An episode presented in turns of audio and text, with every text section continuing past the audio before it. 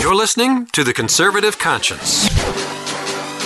In Washington, politicians are full of half truths and hot air. The Conservative Conscience is here to help you cut through the rhetoric and noise and explore the politically right way to think about the issues. You'll dive into one of the most insightful conservative minds in America. Conservative Review Senior Editor Daniel Horowitz. Using pure common sense and ignoring the groupthink, Daniel breaks down the major issues in Washington. You are now entering The Conservative Conscience. And welcome back to The Conservative Conscience. This is your host, Daniel Horowitz. And indeed, with our new intro music, we are growing by leaps and bounds. Uh, the good news, folks, we are actually looking to be syndicated and uh, not happening this week, but we might be on iHeartRadio. So I don't know how you guys download. Some people go through the apps, Apple, Stitcher, um, but there are going to be many other ways to hear this show, and for good reason. A lot of you guys are looking to break through the hot air, break through the false dichotomy, the false talking points, the false choices that are presented to us and you're looking to not, not only discuss principles, but how they translate to today's challenges, how our view of governance on, on domestic policy, on foreign policy relates to the reality of the issues we're confronted with and and with a great degree of specificity. That has always been my goal. Um, and, and, that's why, you know, we've taken one issue after another, whether it's healthcare, whether it's immigration, whether it's the courts. I'm going to have more articles coming out this week, today as well. The courts are just on a rampage. We need judicial reform. And then certainly on foreign policy.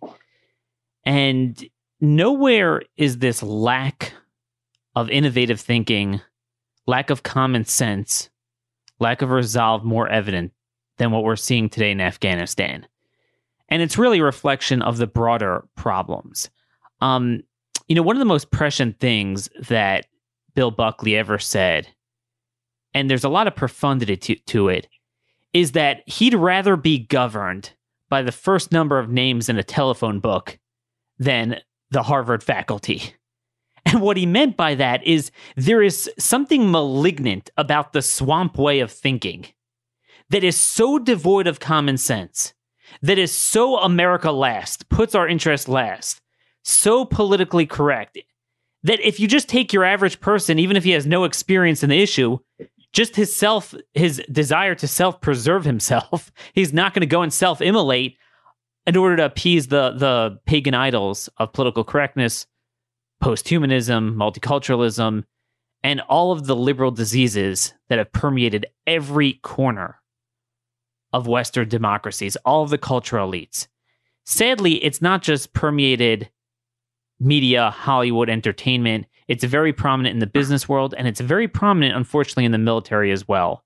And we saw that culminating with the Obama era, where we now have a military leadership that is more concerned about transgenderism than uh, you know promoting our interests and protecting the lives of our tro- troops and making sure their sacrifices are worthwhile in America's interests. Now, Donald Trump gave a speech Monday night on Afghanistan that, as I noted in my article, I, I largely agree with it, as I agree with most of his speeches, because most of his speeches and most of his tweets reflect his campaign rhetoric of completely upending the swamp mentality. The problem, as we've noted, is that because there are almost no conservatives left in this administration, especially with Bannon gone, he has surrounded himself with the swampiest of swamp creatures that embody this screwed up mentality and way of approaching policy issues that has rendered his statements and speeches moot. I mean, just today I'm watching Trump um, really on message on Twitter about the debt ceiling fight. The problem is his own administration, his own Treasury Secretary Mnuchin, has been pressuring conservatives in Congress to give in on the debt ceiling. I mean, he's got to get that together. So you saw this with Afghanistan that Trump's intuition is right um, he doesn't want to get involved in these Islamic civil wars. He wants to just defeat the enemy where it poses a threat and get in, get out, done. Not interested in this nation building. But what has happened is that there is not a single voice around him that has served as a counter to what the political uh, political class is pushing. So what he has actually signed onto from Mattis, McMaster, Tillerson and obviously Votel and Nicholson as commanders of CENTCOM and and and the you know Afghanistan, the coalition forces in Afghanistan, they share the mentality, the mindset of what has ensured we failed in in Afghanistan for 17 years.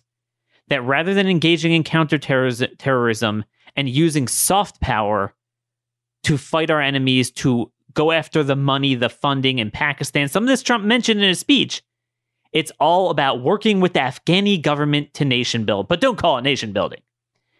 That, in a nutshell, is what's going on. Um, you know, it's the same thing with Trump's speech in in Arizona Tuesday night. It, it's completely divorced from what his administration is actually doing, and that's why today I wanted to bring on a voice to to uh, who, who actually understands what is going on on the ground in Afghanistan because he was there to give you a sense of why what the generals are pushing there, which is really what they've always been pushing there, is not a reflection of the broad message that he was pushing. Because again, Trump was really trying to, you know, he was trying to give over to people what he really wanted to do, but he felt forced to change. So he kept the same talking points. Again, it's counterterrorism over nation building. It's putting the screws to Pakistan, the funding, taking a holistic approach, which is everything we've been talking about. And we've been talking about that for the last two years. You know, even when our audience was a fourth of the size it is now, when nobody wanted to focus on Afghanistan. And I, I spoke a lot about the backwards nature of our foreign policy under Obama. The problem is, all of those people at the National Security Council, at state, at the Pentagon are are there. They're they're continuing that. So while Trump will tweet out literally the opposite, it, it the same stuff continues. So for example, while the generals are infatuated with propping up the Afghani army, Afghani military, security forces, Afghani government, which is the source of directly and indirectly over a thousand lives lost during the 2011 surge with the green on blue violence. They're compromised by um, all sorts of elements.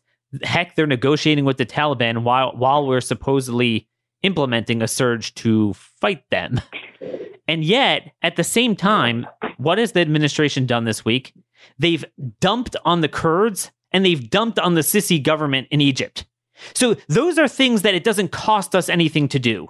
It doesn't cost us anything to use soft power, the threat of of kicking them out of NATO in the in the case of Turkey. Turkey is much more important than Afghanistan. That's where the money is. They they stand at the nexus of the Sunni Salafist and Iranian jihad because they're close with both. Even though um, Erdogan is the Sunni de facto Sunni Muslim Brotherhood leader, but he's also close with um, with Iran, forging even closer ties this week.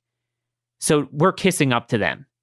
And then you go to Egypt, where that is the one administration there, the Sisi government, that has actually achieved what we've all wanted to do in Syria, Iraq, and Afghanistan, but but but can never do, will never do, because they don't. You know, Egypt was a long-standing nation state for many uh, millennia, as opposed to these countries didn't exist before World War One.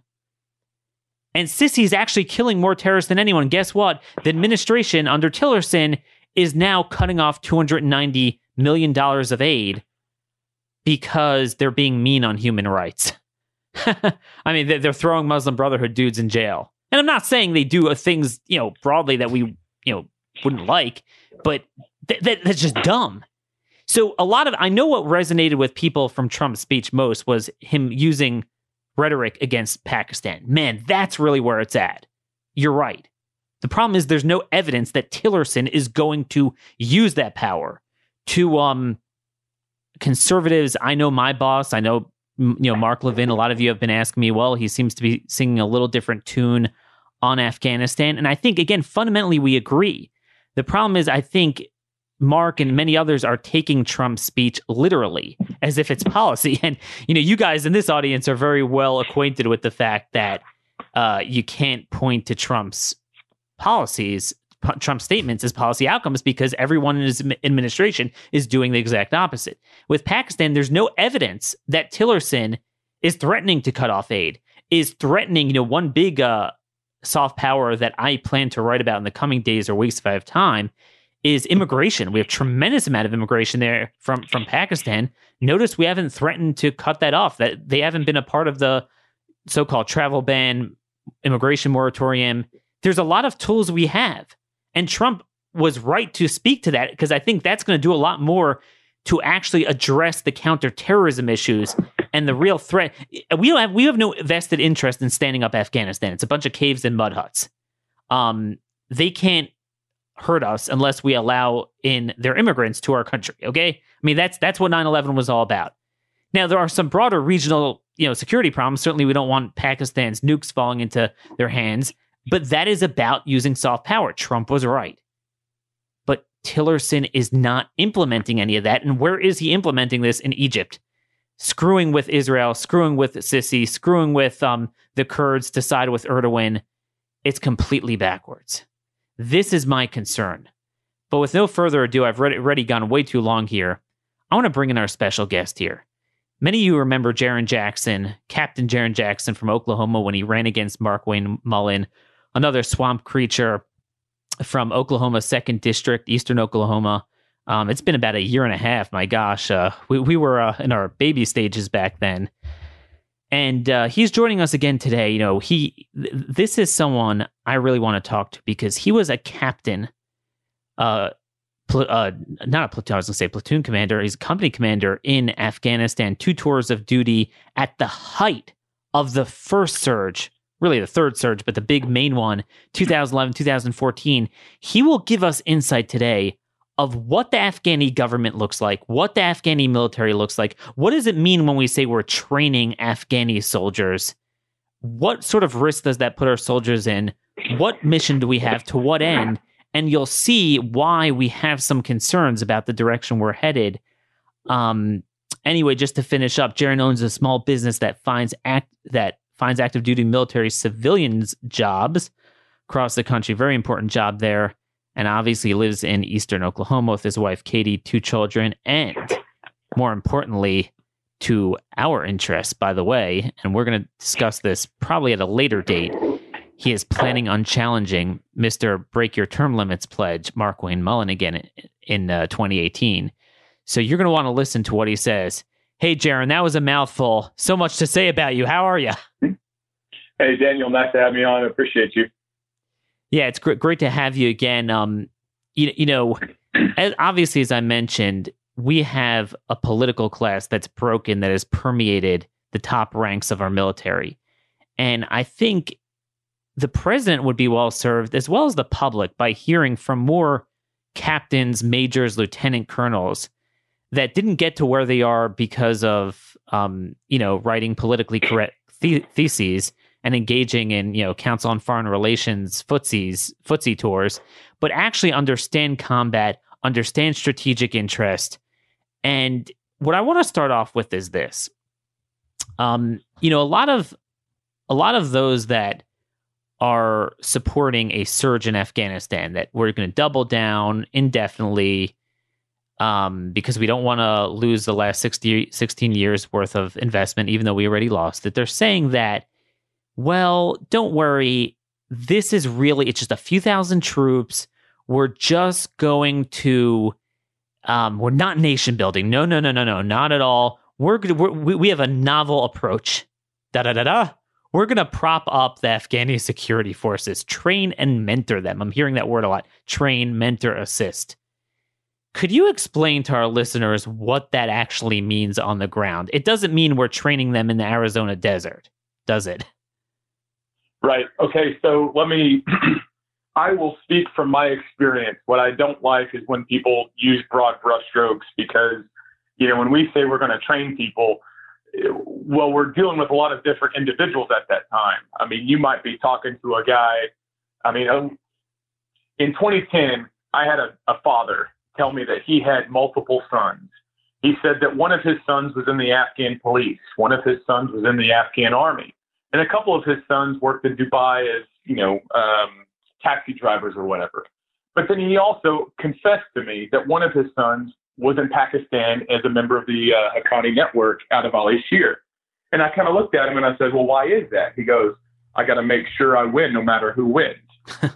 and it's this idea that whoever, you know, whoever an Afghan is, he's got family, he's got friends, he's got connections that are probably playing both sides.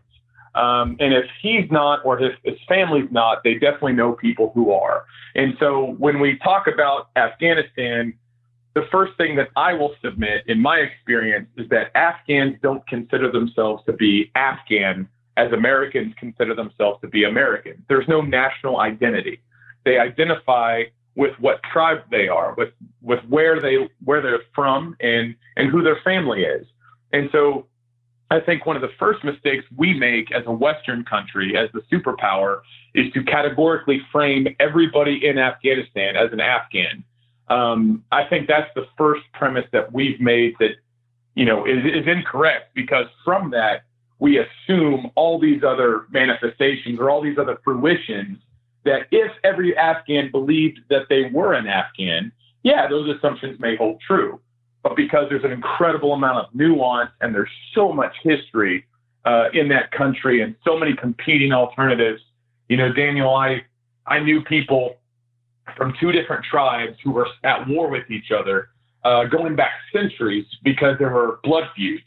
One guy had killed another guy, and so on and so forth. Their descendants were still at war. They didn't know why.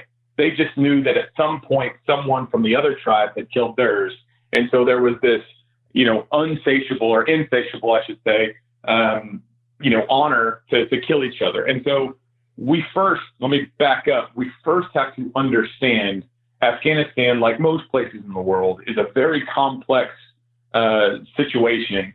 And when we talk about foreign policy, when we talk about military strategy, it's very easy to do big, broad brushstrokes. And I think that does a disservice to people on the ground uh, you know, for your listeners, I was 24 years old in 2010, and I was in charge of 20 men on the border of Pakistan, a mile away from the border. Uh, and they basically dropped me off in a helicopter and said, okay, go figure things out. so when we start to think about surges and when we start to think about boots on the ground, which is a phrase I despise, when we start to think about stuff like that, we really have to get down to what does this look like on the ground. And Daniel, we can go anywhere you want to with this conversation because uh, I've got plenty of experience, plenty of insight on all that. No, no, and that, and that was a great way. I didn't even know how to get this started because there's this is so broad. But I, I think you know, you know, just to pick off w- where you said that there, there is no Afghanistan, there's no Afghani people. Um, there never was. I mean, Alexander the Great couldn't conquer it. The the Russians, after ten years, um, you, you know, couldn't do anything. And and you know, a lot of my friends say full force. You know, the rules of engagement. So there's this assumption that the rules of engagement will change under Trump because Trump has always been very morally clear about that. And that's good. Well, hold on, hold on. Hey, Daniel, on that, I think it's very important because let me just touch on that very quickly. You can change the rules of engagement for an operation that America is is the sole uh, actor in. For example, Donald Trump, President Trump, can change the rules of engagement unilaterally for Operation Freedom Sentinel. That's all your special operations. That's your U.S. Army Rangers. That's your Navy SEAL. Those are all your hard knock precision forces that, you know, go kill bin Laden or, or do those hard tactical raids. President Trump cannot unilaterally change rules of engagement for NATO missions. The NATO mission is Operation Resolute Support. Mm. That is the mission, that's the operation that the normal conventional soldiers, your sailors, airmen, marine, um, basically, if if you're the average guy in the military and you deploy to Afghanistan, you're going to fall into resolute support. And so when President Trump announced on Monday correctly that we should switch from nation building to counterterror, what Americans need to know is that he can change Freedom Sentinel to make those guys more violent, but he cannot unilaterally change um, resolute support because they are a NATO mission. That's an important distinction people have to know. Well, here you are. You already made my point even stronger. See, I was going to say, even if he could change all, then it doesn't speak to what we're talking about. So, you know, rules of engagement matter. Let, let's, I think, to paint a picture, and I know we've talked about this before, to paint a picture for our listeners, a contrast. What a real war with a defined mission, probably good in our strategic interests, would look like. Let's take Kurdistan or or North Korea. So, you know, let's talk about Kurds first because it's that's at least the Middle East. We know who they are. They've been allies of us, allies of Israel for a long time. Um, it's as stable of a society as you'll ever get in the Middle East. They have a civil society, they have institutions, they're pretty homogenous, they have control, they have a history of control. Um, and let's say we said, you know what, we want to create a Kurdistan. So you could send special ops to work with them. And also, they have a Peshmerga that has proved phenomenal and very effective. There's nothing to, you don't have to reinvent the wheel. There is ground to be held on behalf of people that are people, meaning uh, distinct people that are in our interest, that will serve our interest. And it's ground that can be hold, be held that so that any investment monetarily uh, militarily, just lives wise, if anyone gets killed in operation, at least it won't get erased. Um, but even then, let's say we I took that to the next step and said we want to now have them take over the rest of Syria or the rest of Iraq, the non-Kurdish part. I don't know how that works because again, I mean, they're never going to be able to govern that, and you're always going to have an insurgency. Um, this is the problem of you know being fractured. Here, we don't even have the first step. We don't even have a non Pashto, non Taliban area that's homogenous, pro Western, non corrupt government and you know military force that's effective and with us that could even hold, let's say, Kabul and 20% around it, much less take back a good share of the country and hold it. That has been the problem for 16, 17 years. So the rule, you know, a lot of my friends are like, well, you know, Trump will be all out. He's going to go all out. And as you pointed, you know, even the ROEs are going to be limited because it's fundamentally a NATO mission. But um, rules of engagement against what? There's nothing. There's nothing to it's not like a regime you want to I want to topple going to North Korea. We're going to go all out, use tactical nuclear weapons, go after their ports, nuclear installations, their their artillery batteries so they can't attack South Korea, rush in there, regime change. Now you have a homogenous society that's pretty similar to South Korea, should be able to work. I've spoken to people that work with the North Korean dissidents. That is something I'm not saying we should rush into that. I'm saying that's something that could it could work what is the it here? What is the there? What are we doing that we couldn't do for 16 years under any president? What exactly is there to do? Um, and if you could kind of just share some of your experiences while you were there during the surge when we had 150,000 NATO troops and we lost over a thousand troops, green on blue, what that looked like. Talk a little bit about the green on blue problems, the the complicated nature of of so-called training the um, Afghan forces and propping it up, and why that's not really much of a mission that serves our interests. Right. Um, to, to speak more broadly, this is why you have to visualize the end state. This is why I argue uh, we have to follow the Constitution and declare war. The United States has declared war, uh, what, five times? War of 1812, Mexican American War, Spanish American War, World War One, and World War Two. And every single one of those wars uh, ended with a peace treaty. You could argue that World War One wasn't really good, but the fact is that we had a, a decisive, conclusive outcome. And, and every military engagement in American history since then, um, you know, we, we struggled to figure out because everything is created twice, first in the mind and then in reality. So if you don't visualize the end state, if you don't declare war, um, you're not going to accomplish that reality. And just quickly, when you declare war, you unify the country. We, we say we're on a singular path. Let's go for this singular objective. You commit the country um, to where your little kids are picking up scrap metal and, and putting it in for the war effort. Families going rationing. You know, war is supposed. War is a departure of freedom. So a free country should not want to be in a state of war because it's not free. And it should be difficult for a free country to go to war because you have to convince a free people that they should they should forego freedom in exchange for the cruelties of war. So war should be a, something we we are very reluctant to go to, but once we make that decision, it's uh you know we we win. Victory should be the uh you know should, should be the the objective. But to get to your point, um, and I can tell however many war stories to paint whatever picture, but here we go. In 2010, I was in Sabari District, Khost Province, which is on the east border of Afghanistan. And I lived on a base. I lived on a far out fire base with both Afghan National Army and Afghan uh, National Police components. And what your listeners need to know is that the police are recruited, trained, and operate locally. So let's say Afghanistan is the size of, size of Texas, you know, roughly, and generally same population. Let's say if you're the police, if you're from Houston, you are recruited, you are trained, and you act as a police officer in Houston. If you are in the Army and you're from Houston, then you're trained, you know, somewhere else, let's say San Antonio, and you are operating up north in Amarillo. You can go from all over the country. And so what that sets up is the police have an intimate knowledge of the people who live there. The Army doesn't. And so the Army is really kind of at a loss because the human capital they have, the, the intelligence they have, isn't really as, uh, you know, nearly as effective. You know, Daniel, if you come to my hometown of Oologah, Oklahoma, you won't know anybody. If I walk outside and go to the gas station, I'll know three people. Um, so that's the difference between the police and the army, just from a very tactical level. But we had a police chief uh, who lived on this base with us. He was inside the perimeter. He was allowed to come to certain parts of our command post and and look at you know what what what our plans were, what our patrol schedule was going to be. And he sat in on a weekly meeting with me, the other officers on this base, um, the other Afghan National Army component, and then himself.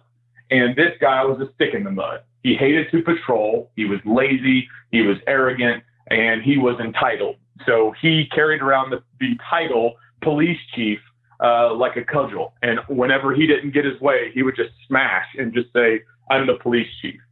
Well, in 2010, that was the surge, but that was still the counterinsurgency mentality of this is the Afghan country, so whatever they want to do, they can do.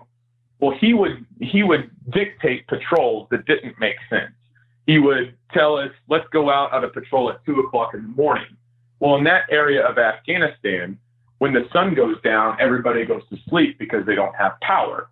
So to do a patrol at two o'clock in the morning, you can make an argument that you're going to catch, you know, insurgents or whoever, but really what you're doing is nothing. And so for the entire deployment, this guy cut against our efforts because he would put his foot down and uh, promote patrols that didn't make sense. You know, well, Jarrin, j- just before you continue, just as, as part of this, were you ever scared that the guy would shoot you in the back of the head? I mean, you kind of get to ignore it after a while. Um, you know, at some point, you realize, you know, if if the dear Lord's going to take me, He's going to take me. I prefer not to see it coming. And uh, I mean, of course, we we did credentialing at the at the checkpoints into our base. Um, we made sure that uh, there were escorts for people who, even though they were credentialed, we made sure that there was an armed escort. So yeah, we took you know preventative measures, but that just becomes part of your life. I mean, it's it's just normal to carry around you know an M4 that's loaded and your you know your hands on the pistol grip while you're talking to a guy who is quote your friend. So it's just it's just part of life. Um, but this guy, getting back to this police chief, uh, in November of 2010, I lost a soldier on November 8th. He was killed by a 107 rocket. Um, four days after this patrol, or four days after he was killed, uh, this police chief uh, recommends, and eh, well, demands that we go on this patrol out at two o'clock in the morning, uh, just like I kind of set up for your listeners. And he was going to go on it, which was incredible because he never went on patrol and he never was so uh, zealous about going out and doing something. And so I'm sitting here going, okay, this is good. This is a sign of success. Enthusiasm, enthusiasm in my mind meant success. Well, we go out on this patrol, and as we're leaving the wire, it's my platoon with his police and him. As we're leaving the wire, he steps to me and he goes, I'm not going.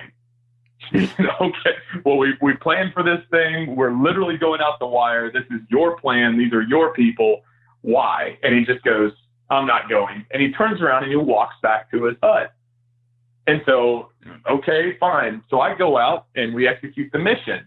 Well, we're in this mission. We're in this, uh, you know, OP. We're in this observation point, and all of a sudden, machine guns open up and rockets start flying overhead.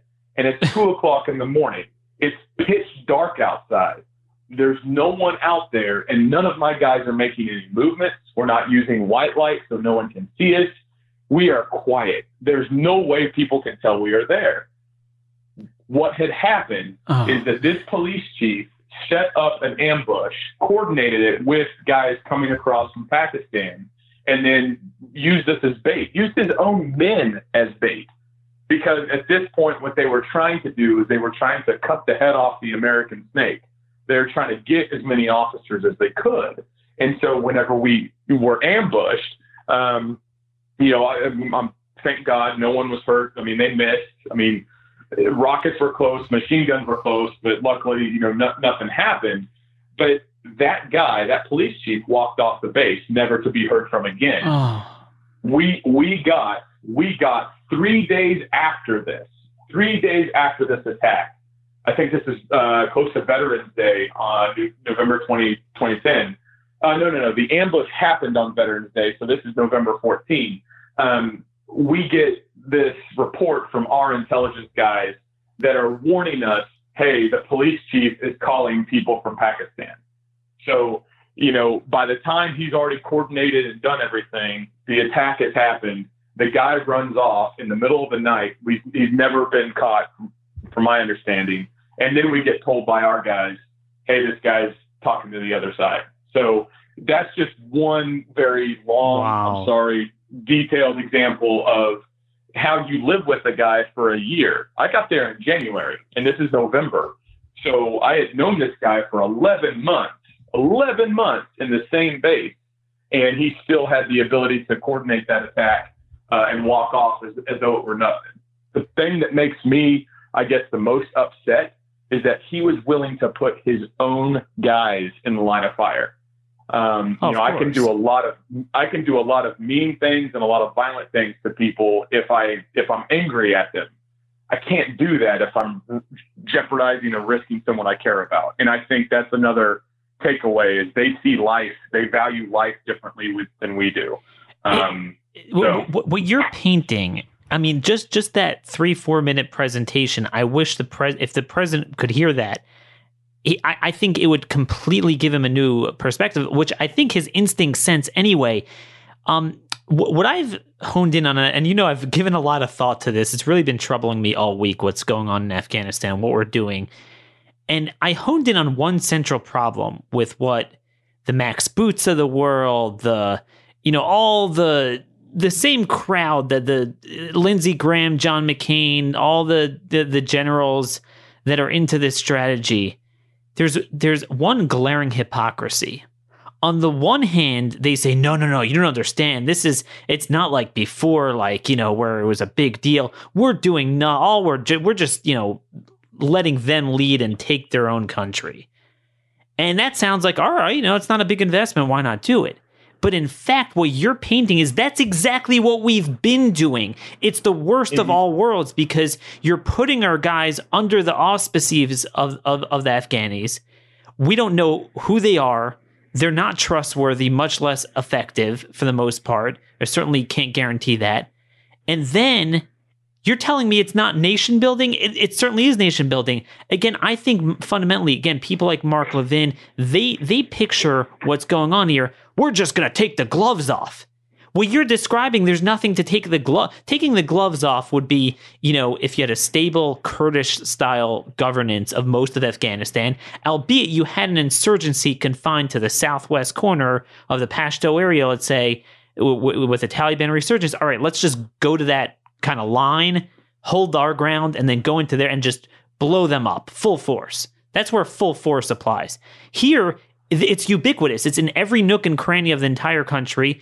It's patrolling down narrow things in the middle of the night, like you're talking about, with people that set you up for ambushes. That's how we got most of our casualties um, in 2011 to t- 2013.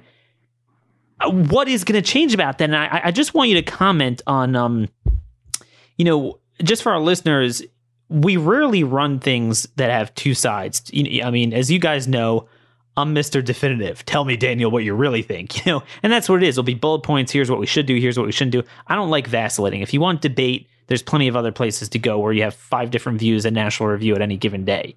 Um, we we need clarity in our era. but you know, given this, this is a little different issue, and you know, um, we got Mark Levin. We you know, so we posted um an article from uh, one of Heritage's uh, researchers, and unlike, unlike any other issue, I genuinely wanted to hear the other side of this because I badly want want something to work. I mean, after 17 years, you don't want to throw it away, and I want to find what what is some sort of outlet. And I look at this guy's conclusion, and um, it just it's just really amazing to me. It it is it it, it is. I, just th- th- there's no words to describe it. I just again, I don't think anyone means to be dishonest here, but just a lack of regard for what Jarrin, what you just said, is on the ground. He said, um, where where is this here? The commitment to send more U.S. trainers is particularly important. Notice we call them U.S. trainers. The war being fought in Afghanistan today is not the same war from 2001 or even 2009 when the U.S. was leading combat operations. Today, the Afghans are in the lead, and the U.S. mission is one of training, advising, and assisting. And I mean, every word of that is wrong because, like you noted, that's exactly what you were doing back then. That's why we got ourselves killed. That's why, with 150,000 troops, it, it you know ended in disaster. Here, you're going to say a few thousand more troops when the government is no, you know, further towards um, being stable than it was back then, and the Taliban have much more ground, which is why we're creating this emergency to go in there. I, I don't understand what we're going to accomplish, how it's not nation building and how this is some sort of a oh don't worry this is like not so dangerous not so involved if anything to me this sounds like the worst of all worlds. I would rather us just keep our bases do our own thing screw the afghan government screw the afghan security forces maybe use a couple of trusted units we know from there and under our auspices where they're not share, sharing intelligence with the taliban um, or have saboteurs we do our counterterrorism and and and leave and don't have to hold it. You know walk in these neighborhoods and because it, just doesn't speak to speak to what's going on. Jarrin has anything changed since you left that that this would work? Well so i'm not there right now but i i, I have worked with hundreds if not thousands of afghans. Uh, let me go back to what you spoke to. You know we're just going to send in us trainers. Think about the arrogance that's behind that idea. Um, first of all, it presumes a willingness to be trained on, on behalf of the Afghan. Um, Afghans don't look at military service as Americans look at military service. Uh, whereas I serve the American people, I swear an oath to the Constitution. The, in my experience, again, I'm not trying to broad brushstroke, but people in the Afghan military don't look at it as I'm serving my fellow countrymen. They look at it as this is a good way for me to make money and this is uh, you know um, how I you know get my gun off. This is how my ego is puffed up. I mean, there's a lot of that society is, is patriarchal, and so if you can rise to the ranks of the army, um, it kind of co- it, it coincides with the culture that says, you know, I'm big macho bravado man. I mean, they're they're males are males too, right? I mean, people like power. Um, so, I mean, the first, again, the, the arrogance to presume that the people who are going to be trained want to be trained. But then the second part of that is we can train them to do something, but then they have to themselves do the thing that they are trained, right? So we can set up court systems, and this is just for somehow you jog this in my memory. We we uh, came across a known jihadist responsible for killing uh, over a dozen Americans and, and dozens of Afghan civilians in 2010. We arrested him. We sent him down to Salerno, which was where, uh, you know, the, that's the provincial capital of Khost. Or excuse yeah, no, no, no. I'm forgetting. That's the provincial capital, uh, you know, of down south where we were. And he went to court. He went to trial. The village elders, basically his father and his uncles and all the other important people from his village, went down to Salerno and quote vouched for him and said, We got this guy, give him back to us.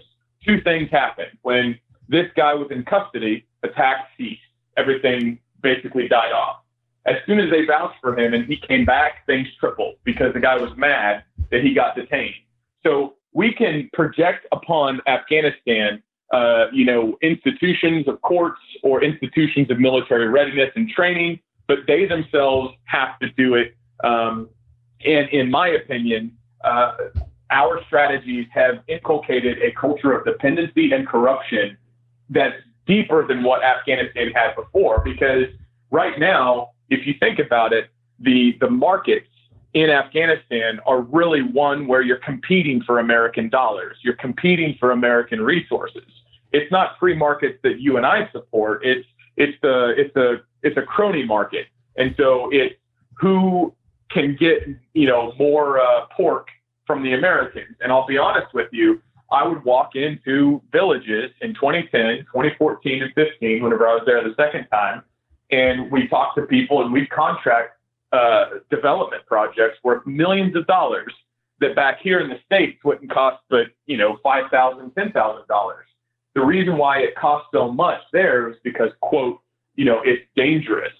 We had to pay people. Uh, we paid an Afghan thirty thousand U.S. dollars a month, thirty grand a month uh, to come in and pump out the sewage of our of our latrines in my first deployment. We eventually just terminated that contract and, and you know, took care of it ourselves. But the fact is that we overpay, and that's what Afghanistan has has has inculcated to itself. The other thing I'll say, because we've been there 16, going on 17 years, the prime recruit for insurgents is you know teenage kids, young young boys. Those young boys and those teenagers have grown up with Americans as occupiers. They've wow. never known a world without America. And so if you tell them, if you're, you know, an insurgent, so so, so Jarrin, they, they don't even know what the Taliban governance is. Correct. Yeah, I mean, and I, I think again, I think that's another uh, that's another obstacle that you know your own world. I mean, everyone has bias. If someone says they don't have bias, they're lying to you. So when we look at Afghanistan, we are bringing our bias, and I'm telling you, after years of on, uh, being on the ground, our bias is usually the wrong thing and not the thing that Afghanistan wants or needs. And so when we say we're going to train people, Uh, again, it gets back to do they want to be trained and are they going to be doing the things they want to train? But then on the other side, I'm going to train an army. Okay, but who's that army going to go against? It's going to go against the population that has been told America is here. We're here to help. We're here to make things better. But if you're a 16 year old kid you've never known a world without America. And that is the great evil because they represent the West. And so America could have killed your uncle. America could have killed your brother. America could have, you know, divvied up your plot of land and give it and redistribute it to someone else to, to, to form peace. Whatever it is, America can be the, the excuse um, and, and the bad guy. It's the boogeyman.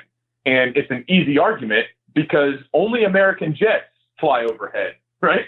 The Afghans uh, don't have too many jets in Afghanistan. And so I, I guess to, to kind of get to your point, nothing, I mean, you know, Book of Ecclesiastes says there's nothing new under the sun.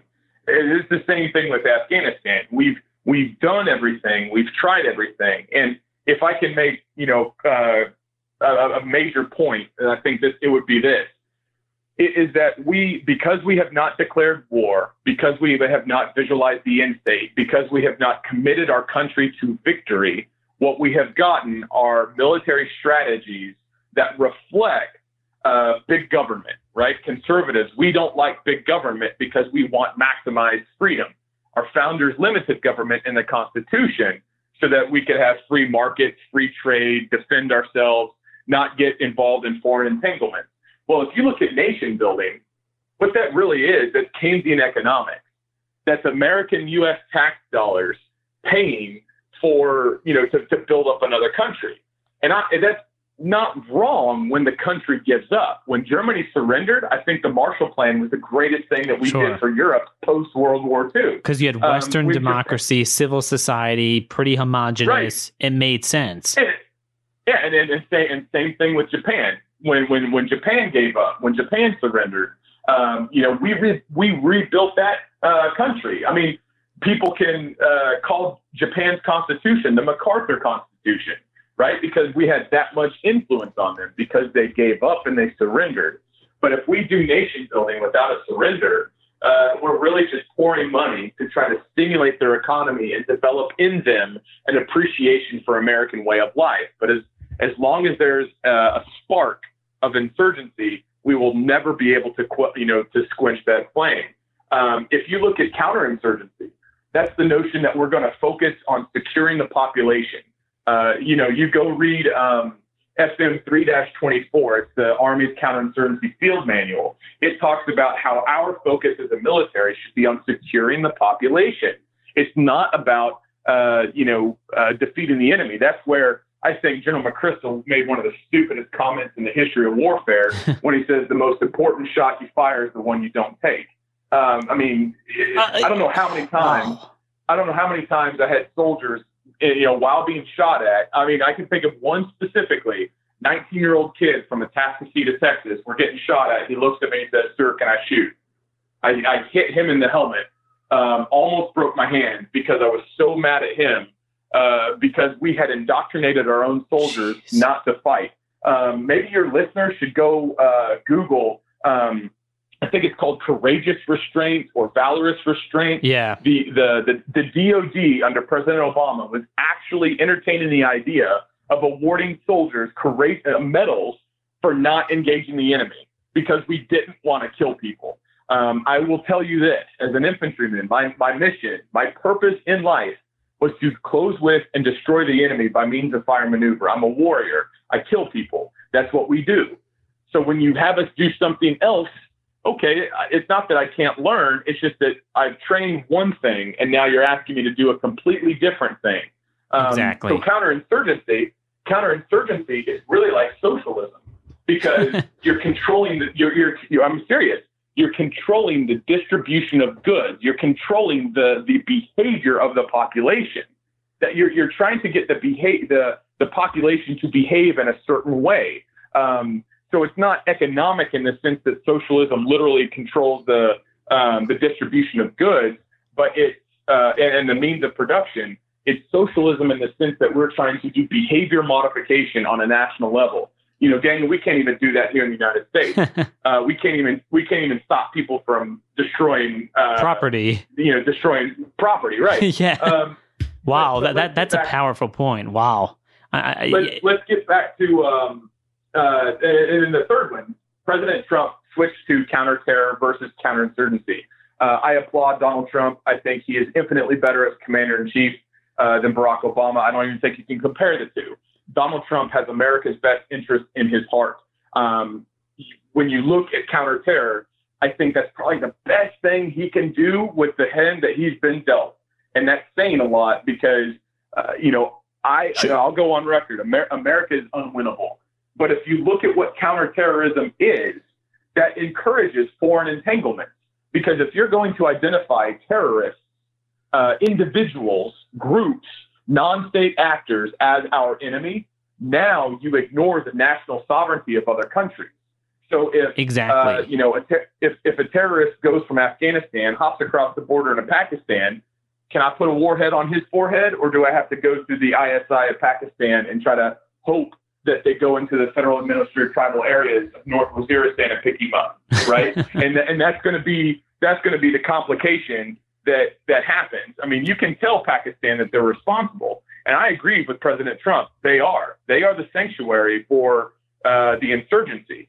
But what happens is, you know, we are encouraging ourselves to escalate the violation of nation sovereignties because if it's not Pakistan, why not Indonesia? Indonesia's got the most Muslims in the world. Uh, what about the Philippines? Are we going to go around there and, and, start, you know, dropping bombs on, on, on people there? They've got a major insurrection uh, happening in, in, the Philippines. Meaning, what, what I sense, Jarrin, what you're saying is that there's military action and then there's nation building. And Right. The mili- by definition, if what we have to do to make it work is counterinsurgency, and I mean on a mass scale, you could always have you know pockets of resistance, but but that the entire country is not held together, then don't use your military. Then don't do it. Um, right. Well, and, and, that gets. And, and, I'm I'm sorry, Daniel. You've you have touched on the most brilliant point of all military uh, theorists. Uh, Carl von Clausewitz. You know. Um, mm he's the Jedi master of military theorists, uh, you know, of the 19th century. He was the guy that looked at Napoleon and said, we'll never be able to replicate. So he came up with the general staff, and that's why every military in the world now has a general staff instead of just one guy making all the decisions. So he made a comment that is very famous in anyone who studies war, and that is war is the extension of politics by other means. It is the recognition that if you can solve a problem with politics, then war is not a consideration. If you cannot solve a problem with politics, then war is your only consideration. And that's why he says whenever you go to war, you have to unify the country. You got to commit the country. You have to clarify the objective. And, and that demands performance from the people. And, and let me say something here. When, when soldiers, when, when people are fighting for um, a cause and not another, and not the person to their left or to the right, you get a better result. Mm. So when when our soldiers were fighting against Nazi Germany, they knew that Nazi Germany was a threat to the United States. When my soldiers are in Afghanistan, we don't believe that Afghanistan is a threat to the United States. And so our actions reflect protection for each other, not for an overall accomplishment yep. the mission. And yeah. I think that I, I think you have to understand that. Yeah, I mean, and, and again, that was the background that you know we went wrong from day one by um, you know just trying to own Afghanistan as opposed to just doing retribution against Al Qaeda there.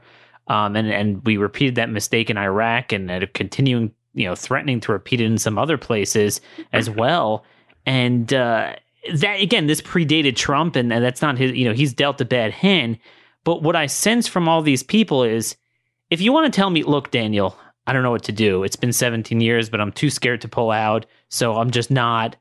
Fine. I, I mean, whatever. Just be honest about it. I mean, John McCain was said, yeah, we're going to be there for 100 years, which means a thousand. It's indefinite. Um, fine.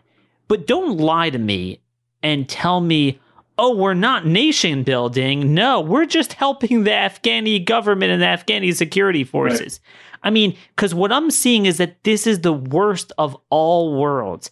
That you get our guys into the most dangerous, precarious situations, both from the Taliban directly and from the green on blue problems with the, you know, like you're describing with the infiltrations and, and, uh, you know, the whole complication between the police and the security forces, this tribe, that tribe, this feud, that feud.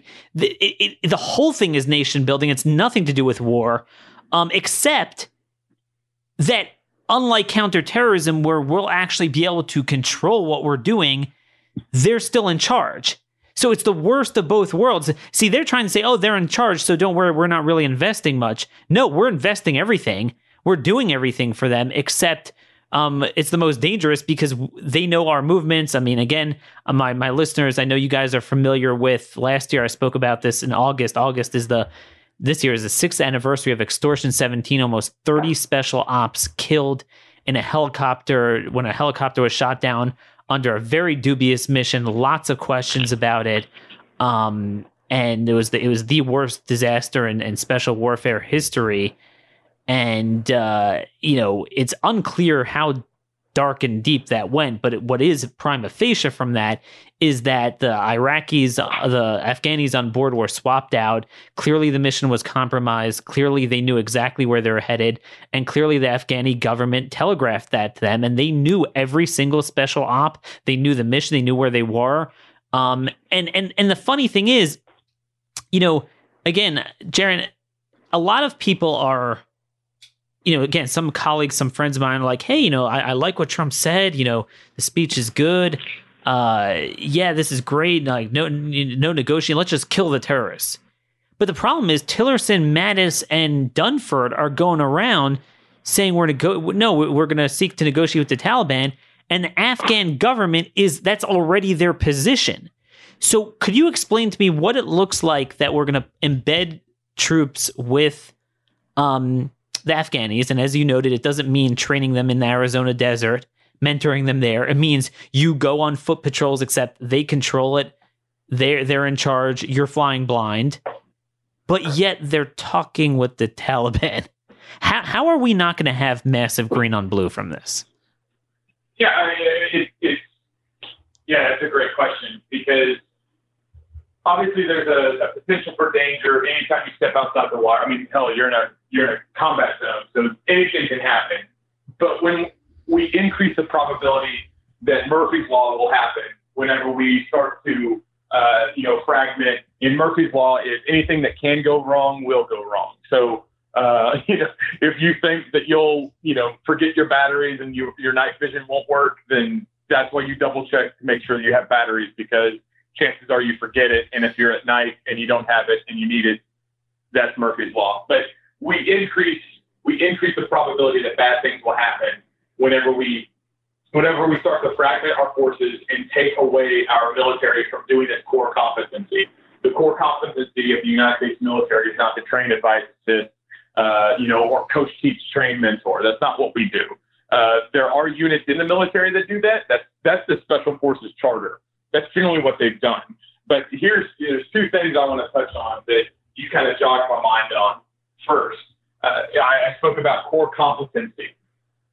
The I think the core competency of the conventional ground forces has atrophied because in the GWOT wars we have not allowed those forces to do what they were supposed to do. Um, you know, the infantry did the infantry job during the invasion of Iraq that took all of 19 days. And then after they ceased, uh, you know, major combat operations, it was stability ops. And when we train our junior soldiers, when we're developing our, our junior officers to do specific things, to perform specific military functions, uh, we don't train stability ops. We train kinetic operations. We train for the next World War II because the next World War II or the next World War III is more dangerous, right? We train for what the greatest threat is.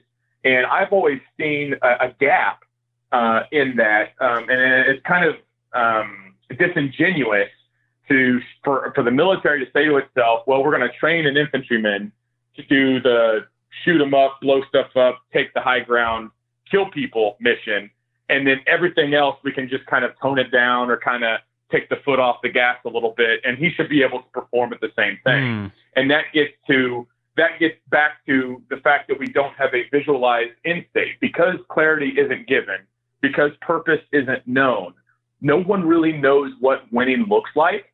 And that's where my ears kind of perked up when president trump said we're now going to fight on conditions and not a stated timeline or stated troop level. Um, Daniel, I'll make I'll make a comment, and this is one you want to highlight. Generals are more political than politicians, and so when wow. when President when President Trump says, uh, you know, we are going to fight on conditions, that can mean anything. It can literally mean anything. And having served in multiple army units, uh, you know, commanders want things to be briefed well.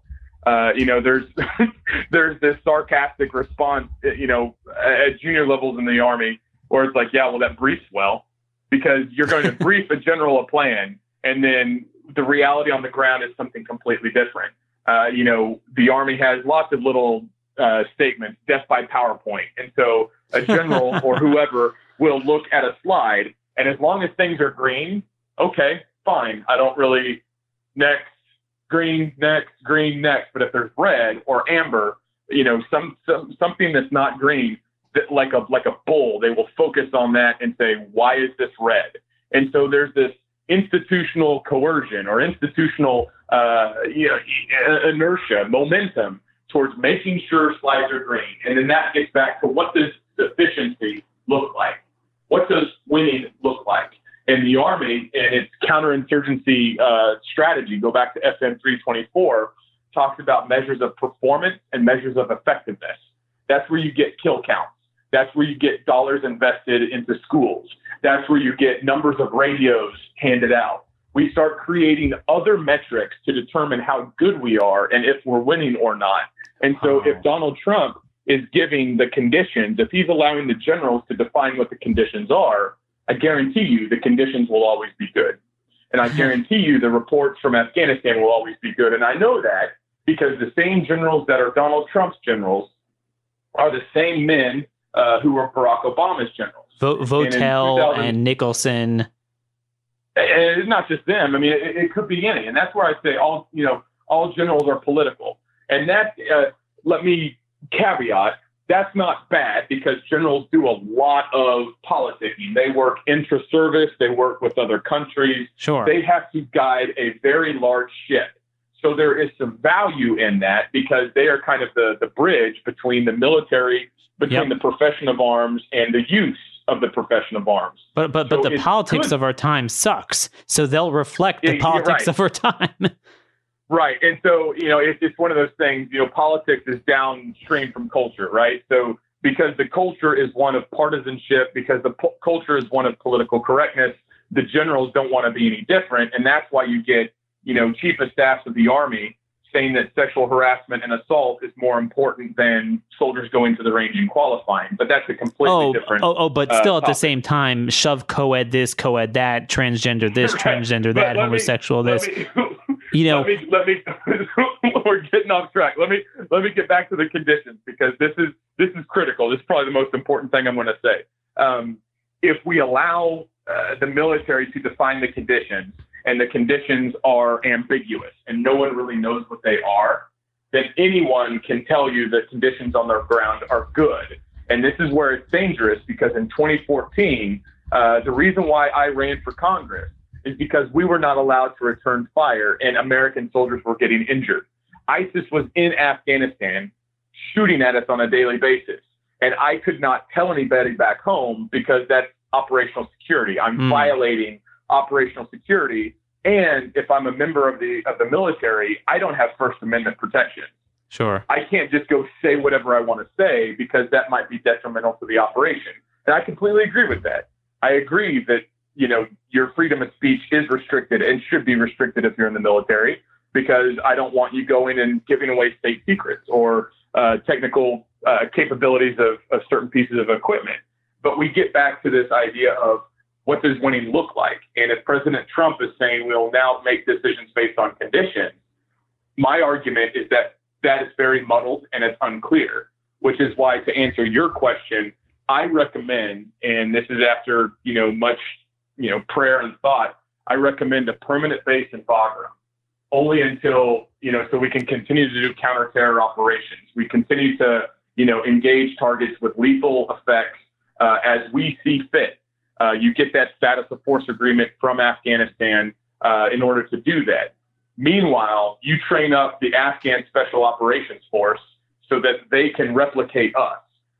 They are. Well, really wait, could- could you- The- Could you explain the difference between training Afghan Special Operations Force versus broadly what we've been doing with the security forces? Right. So exactly. So think about a beat cop. Think about your your normal cop. You know, driving around on the streets, uh, helping people change tires, uh, responding to emergency calls. He's the guy that's always kind of reacting. He's the guy that's always just whatever the the street throws at him, he has to respond to. And there's an incredible amount of difficulty there.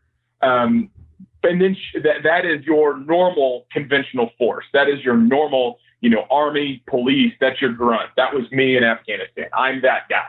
I'm the guy that I don't know what's going to happen. I'm just walking through this town. If something happens, I have to react to it and kind of plan against it. On the other side, there's, you know, think about the SWAT team. They only get called if there's guys in banks with hostages, and then they come in through the roof and they repel, and they have, you know, the the great aims and the and the best uh, rifles. So they're pinpoint precision strikes um, with a very uh, you know high probability of information that the information's accurate, right? I know Osama bin Laden is here, so they sent in the Navy SEALs, and the Navy SEAls trained for it for for months before they ever actioned the target. That is special operations. Uh, had they sent in me, would we would have walked around. A big fight would have ensued. Um, I mean, we would have you know reduced the whole thing to rubble and it would not have been as surgical as the Navy SEALs. Uh, so each each element of the military has its own specialty, its own uh, preferred use. And whenever I say that we should focus training on the Afghan Special Operations Forces, it's allowing them to be able to collect intelligence. Um, you know, here's where the bad guys are. Here's how to listen in on their cell phones, all this other kind of stuff, uh, and then allowing them to uh, use our satellite to create 3D mock-ups to train on those compounds and then to do hard knocks, uh, do uh, you know, deliberate um, action to, to neutralize those, those threats. That is a much more specific, much more refined uh, expertise. Uh, now, obviously, if you don't put a focus or don't put a priority on the army or the or, or the police, they'll atrophy. But I make the argument that you know, it's, they're not really doing their job anyway. It's mostly us doing it. That, that, that's um, what I'm saying. We're, we're, talking about this because the Taliban control more territory than ever before. Um, we just had a bunch of green and blue the last couple of months. There's been 12 killed or injured, um, I believe, since May, June. Eh, that's what I'm saying. It, it's the the reality that a lot of these people are speaking to doesn't exist. There is no right. Afghani, so we're going to have to let something go. And I think what you're trying to present is rather than just uh, you know hang off the helicopter Saigon pull off pull out. Um, anyway, you need we need our bases there. So you have that. You engage in counterterrorism, deal surgically with a small element of the, of the Afghanis, and don't focus on owning it. Which is what you're. I think what you're trying to do is put the ink on paper to what broadly rhetorically Trump and his instincts were speaking to. The problem is right. this: I've seen several reports, Jarrin, of of, of um, that McMaster uh, literally gave Trump pictures of a time when there were women in Kabul with miniskirts. And you know mm-hmm. exactly what he's trying to do with that if you know where McMaster's worldview is. Um, right. I mean, that's that's the nation building. No, no, no. We could we could succeed. We can own Afghanistan. It could work.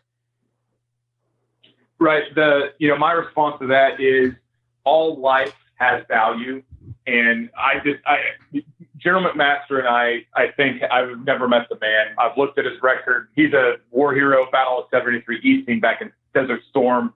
Like the man loves America. Um, I don't think he's making the right decision with the implication that he's trying to get at that says Afghanistan is not uh, is not losable. Like there's hope. I think that's why he was trying to do it. Uh, reportedly, uh, you know, if it happened, what sure. the president has to do the president's responsibility is to the American people. It's to the it's to the Constitution. And General McMaster makes a, you know, he makes a heartfelt gesture, one that I uh, am am sympathetic towards. But Congress needs to make that decision.